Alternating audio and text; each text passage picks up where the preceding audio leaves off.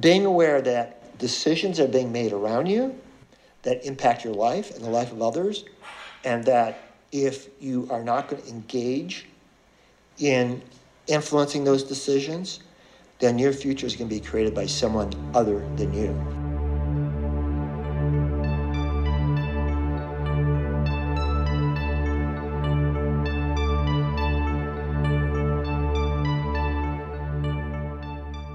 That's former Seattle City Council member Nick Licata.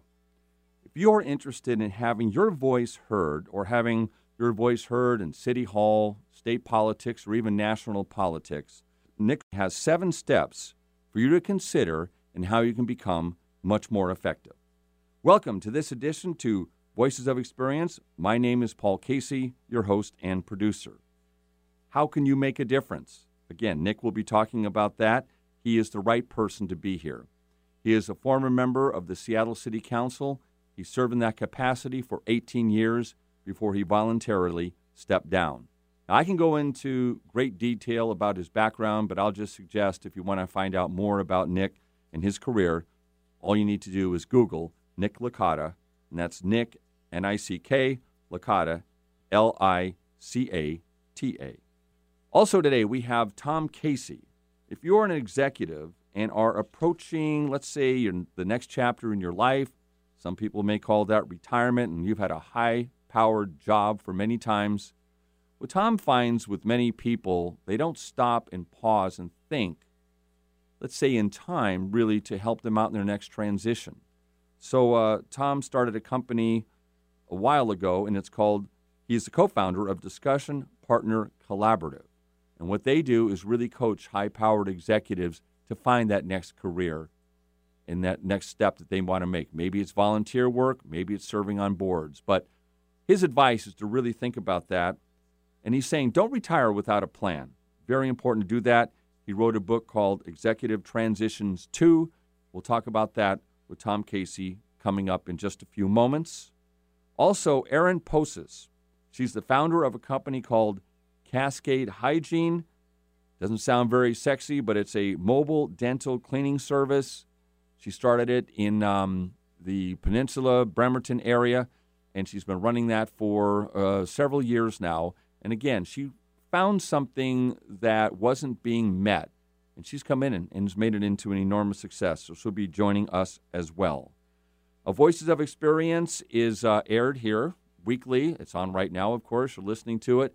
And this broadcast will be repeated on Friday at 1.30. If you'd like to call me at any time about uh, any future show that you would like to discuss, maybe, or any ideas of topics you'd like me to address, you can call me at 206 459 5536. That's 206 459 5536.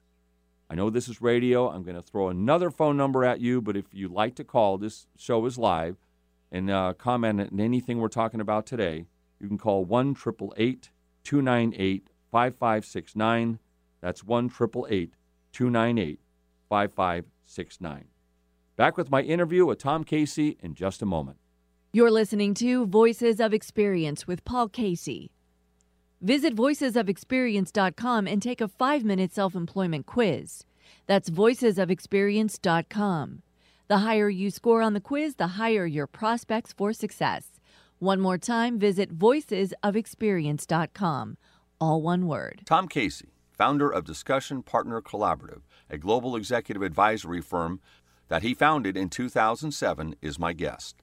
The firm helps executives think about what they should do with their lives before they leave their current position. Since this show focuses much of its attention on starting a small business, my first question to Tom was Do former executives make good entrepreneurs? I think that their potential for being successful is higher. And the reason I say that is I believe that the discipline that made them successful in the first place is also contributes to you know they believe in relentless incrementalism. They don't get distracted. If it's not working right from the get-go they step back and they say okay well why isn't it working? Okay what are the lessons learned? What can i change? All right i'm not saying that they don't fail. Where i find that people are failing is less on business than those people who want to be writers. Okay that that that doesn't have a high success rate so far, but the people who are starting businesses or alternatively become heavy investors in somebody else's idea. They're tending to stick with it longer. You just said something relentless incrementalism. I have not heard that term, but I find it fascinating. Could you elaborate on that? Relentless incrementalism is the way that we think about it. The term has been something we use in our, our advisory work is have a plan have a reasonable expectation for achievement and have a backup if it's not working. But at the same time, don't lose sight of where you want to go. Just make sure that you cover all of the steps on that journey from A to Z. What I hear the stereotype is that companies do not want older workers. Do you find that changing or do you find that's true at all? I find it changing because you can't outrun the demographics. What I find is that the older population, the companies want them to continue to be associated with them, but possibly not in an employment capacity. Possibly as an advisor, possibly as a consultant, possibly as a board member. So they, they're no rush to get the person out the door to make work, make way for a younger worker. They uh, may modify the relationship in some way. That's one. Second is, I think that the other issue here is most people as long as they continue to be healthy and maintain a level of vitality, the organizations respect that and want them to stay longer. What happens is, it's a little bit different, Paul, because I think that what happens is that you get to these inflection point ages. For example, 50 would be one, 55 would be another, 60 would be another, and it's more along the lines of people older people wanting to leave the workforce because they want to do something else and they think if they stay too long doing where they are working where they are and doing what they're doing they're never going to get a chance to do it so it's not necessarily an age bias that gets people going out as much as it is the desire to experiment on the part of the executive themselves that is our experience with that age cohort with that experience cohort. Now, as a general rule, do I think age is, is any more or less respected than it was 10 years ago. I think it's more respected for wisdom, but not necessarily for employment longevity in any company because they're worried about the demographics. You know, our generation, boomers, 87 million born, Generation X, 44 million. They're concerned if they don't tap into that base of talent of people that they're not going to have the opportunity because the people they're going to be looking for were never born. Interesting. The millennials, their population is close to the baby boomers. Is closer to the baby boomers, right? Exactly. So I'm an executive and I'm coming to the end of my career as it is right now. I can see the light at the end of the tunnel. What are the major takeaways that you can give me for going down this path? Uh, there would be four lessons learned here. Figure out a way to stay edgy. Okay, if not, you're going to be unhappy. Second is have a plan. Make sure that you know what you want to do that goes more beyond ideation and make sure that plan is tactical. Third is be ambitious about what that plan could be. Don't settle for anything less. You've already deserved an opportunity to, to try an experiment.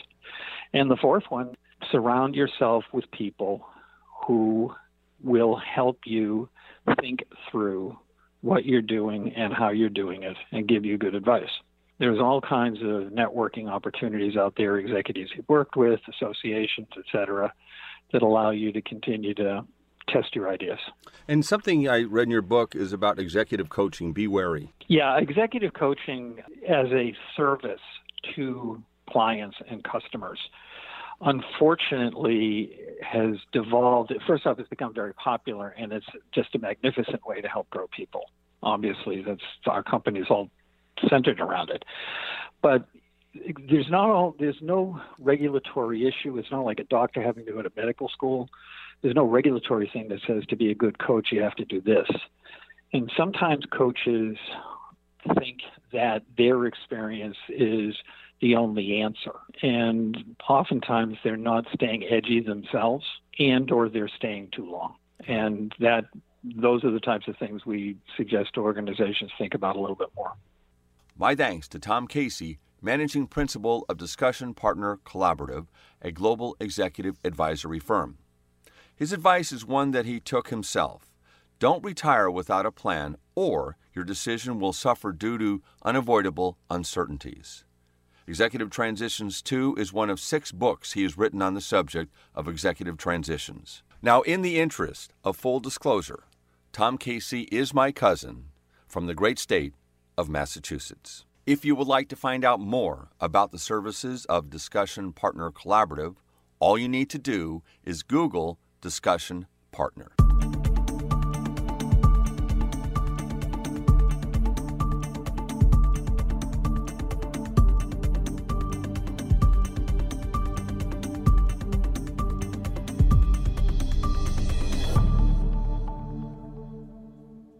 I attended something called the Edge Fund, and that is sponsored by Kitsap Bank and it's small business competition, meaning that a number of businesses come together and they make a pitch for why they should get what is a $20,000 reward for giving the best pitch, I guess, lack of a better word. Think Shark Tank on a local level. One of the businesses that I saw was called Cascade Hygiene, and it's a mobile dental hygiene cleaning service.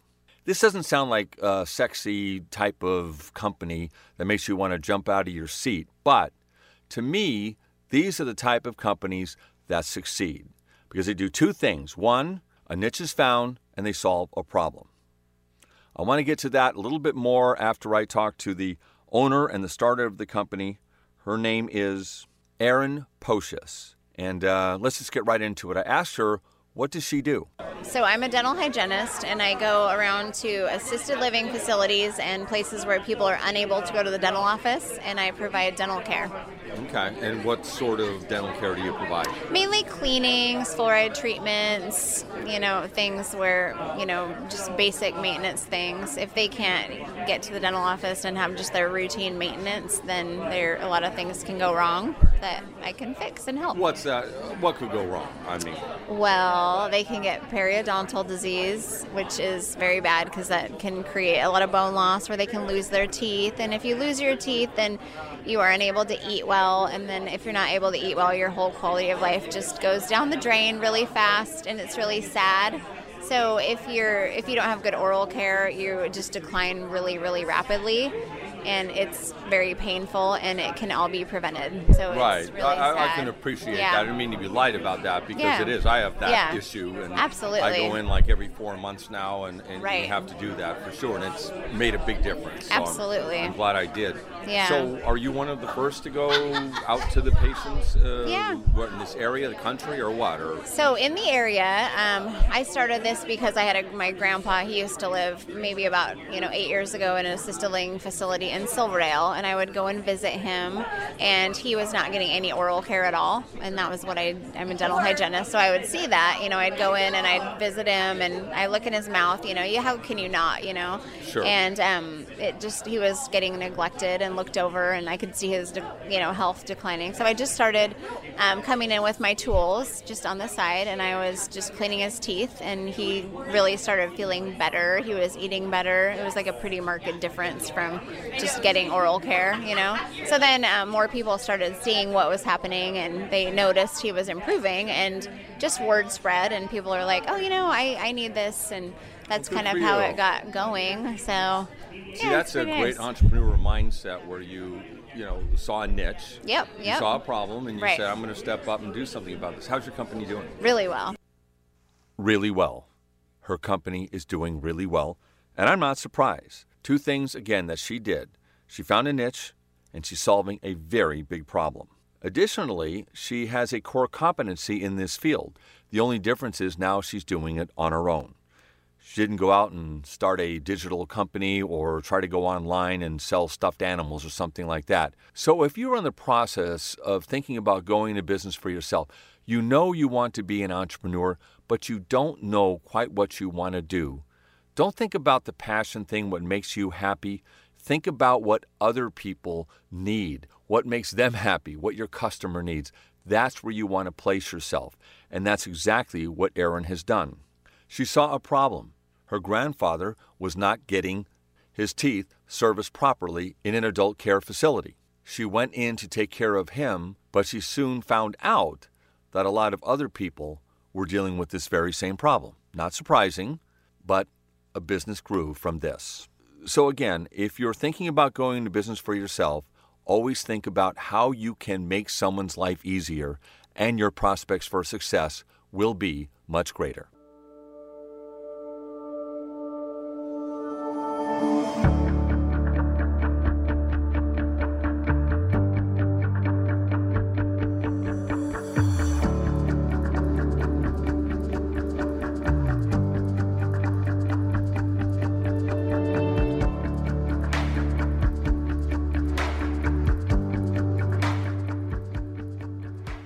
Well, Nick Licata has joined us. And hi, Nick. I gave you an introduction several minutes ago, and uh, it's very extensive. I suggested that people Google your name if they want to find out in depth even more than I described about you. But I talked about your 18 years on the Seattle City Council, and you voluntarily stepped aside, but certainly did not step aside from being an active citizen. And you continue to do that, and that's what we have you on the show for today.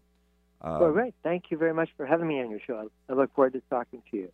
You bet. Uh, let's get uh, right to it. I talked about some of the steps that you were uh, advocating in becoming a citizen activist, and, and, you were you have about seven. I want to get into that. But first of all, Nick, how do you define what an activist is? What what, what is a citizen activist?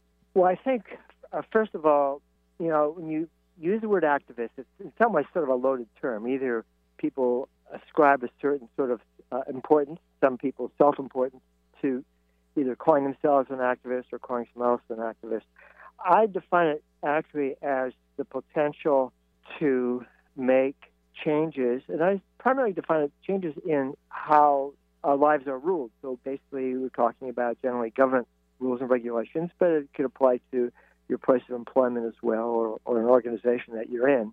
And so it's always like the potential to to actually get your hands on, on the levers of, of power uh, at any level and accomplish something that you want to accomplish to make your life or your friend's life better. So it doesn't have to, you have to be a superhero. You don't have to devote, you know, 724 to involved in, in, in issues. It's knowing you have the potential to be involved. And what I emphasize in, in my book, Becoming a Citizen Activist, is knowing how to be effective in doing it, how, how to use your time efficiently, and how to work with others. Do you have an example or examples of, let's say, the seven steps? Again, we haven't got into them yet, but we will. But anyhow, in, in being so much involved like you have been over the years, that of a great way that you approached something and there was maybe an issue or that you got involved in that had a really happy ending, I guess. It went very well and, and, and did what you'd hoped it would do. Is there something that comes to mind? Yeah. Um, again, using my experience on the city council is one, one quick example. Um, and in, in, an area that you may not think about, I was very involved in uh, pushing for citizen oversight of our police department and uh, helped um, pass legislation that created a uh, but at that time it's called OPA, Office of Professional Accountability. That basically was a citizen oversight group. And the police guild, which is the, their equivalent of a police union, were opposed to it.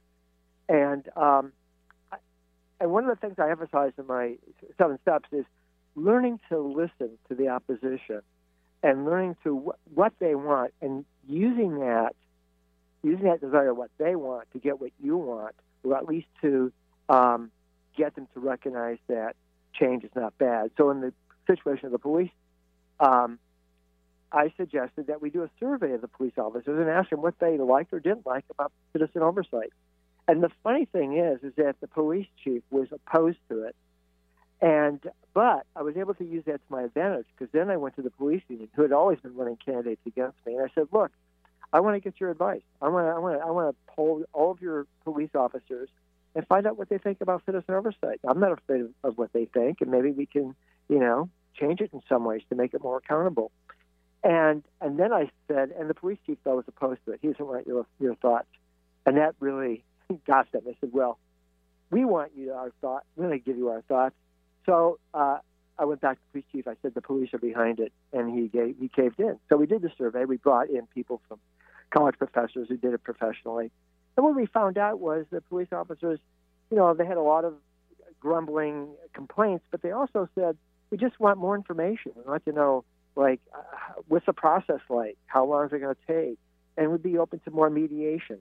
Um, and so we we able to introduce a, a mediation program, and also we're able to increase the information both to the people who filed the complaint, who had the same some complaints that they did about not knowing what's going on, to the officers. Now, obviously, going forward, there's always going to be problems in executing the powers of the police.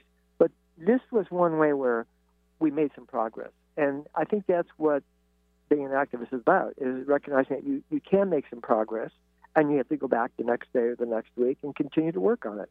Well, you know, it's interesting. Um, I just I got a quote today I pulled out, and it kind of goes along with what I think you just said there. And it came from Winston Churchill Success is not final, failure is not fatal, and it is the courage to continue that counts. I thought that was pretty good. I mean, Yeah. it seems to me like you persevered on this thing, Yeah, going back and, and, I, and I- forth.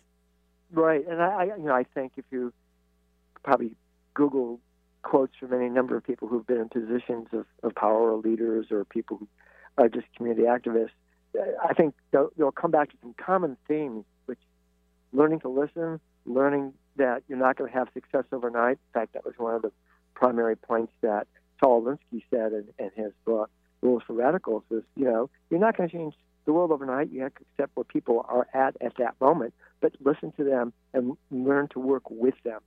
One of the major mistakes I think that politicians make and people who think of themselves as activists is they think they have all the solutions, and they don't. Um, they may have good ideas to share them, but they also need to, to listen to what uh, the people that they're working with or want to work with, what their ideas are and how they can work together. So listening uh, is a critical first step. We could all do more of that, definitely. Uh, you know, we have these seven steps, which when I get to, and I also want to mention your book right now, Becoming a Citizen Activist Stories, Strategies, and Advice for Changing Our World by Nick Licata. And uh, can you get this on Amazon? Oh yes, right. Okay. It's definitely on Amazon. Barnes and Noble uh, also has it, I believe, and uh, the big big bookstores, uh, Elliott Bay, Okay. Seattle. Great. Yeah. So it's out there, and because we got like five minutes to go, and I want to make sure because sometimes I'll get to the end, I'll say, "Oh, we got to go." So when I look at these seven steps, I can go all the way through them. But you know the ones that are really important. They're all important. I'm not saying that, but if there are Sure. a couple you want to pull out, uh, I appreciate your guidance on that. But the first one I just want to mention, I think is yeah, have to get this out because I think it's so. Uh, it says it all when it says complaining is therapeutic, not an action plan. We're all doing a lot of complaining about Seattle right now, but you point out not an action plan. exactly. Right, and I, you know, you you identify a problem, you identify what you think the solution should be. That's those are critical steps, and then also when you approach either a, a community group or you approach a politician, you don't just want to say, "Hey, I identified this problem. It's really horrible," and you sit around just talking about the problem. You need to talk about the solution, and you need to have a plan on how you implement the solution, and you need to think about a timeline. So it's not going to happen overnight, and you need to think about the steps that you can take. And as I point out, one of the other the rules is you have to know how government works because no matter how radical someone is or how much change they want, it all comes down to the rules that we all live by in- the world we live in, right? And ultimately, you want to change the rules, whether they're tax rules or they're police rules or they're zoning rules, you know, and all on paper. And so you have to understand the process to change those rules on paper. That means working with people. Um, so anyhow, yeah. How about building momentum and finding allies? This takes some time, I would imagine. It does take time, but one of the other things that sort of complements it is you got to have fun, um, and you have to enjoy what you're doing as well. I think that one of the reasons I actually survived 18 years on the council was um, I actually enjoyed being on the council. People would often say, "Oh, that's really hard work." Yeah, it's hard, but it's like if you're a musician or an artist or an author or anything that you're doing.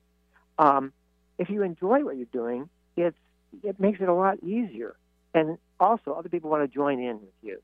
So eh, the part of the process is basically keeping the momentum, knowing you're not going to be overnight, but also enjoying the journey. It's like hiking, you know, you don't have to go to the top of the mountain every time you go out hiking. You can just enjoy walking in the woods. Well, one of your seven points has that celebrate every win, no matter how small. People sometimes look for failures when they're ignoring wins. And also, one of the problems I think we all make is that we think a failure is final or a win is final. Neither is final. One of the things I, I, I point out is that, you know, if you, and I found in the city government, for instance, we passed a minimum wage bill and we also had paid sick leave. Those are great wins.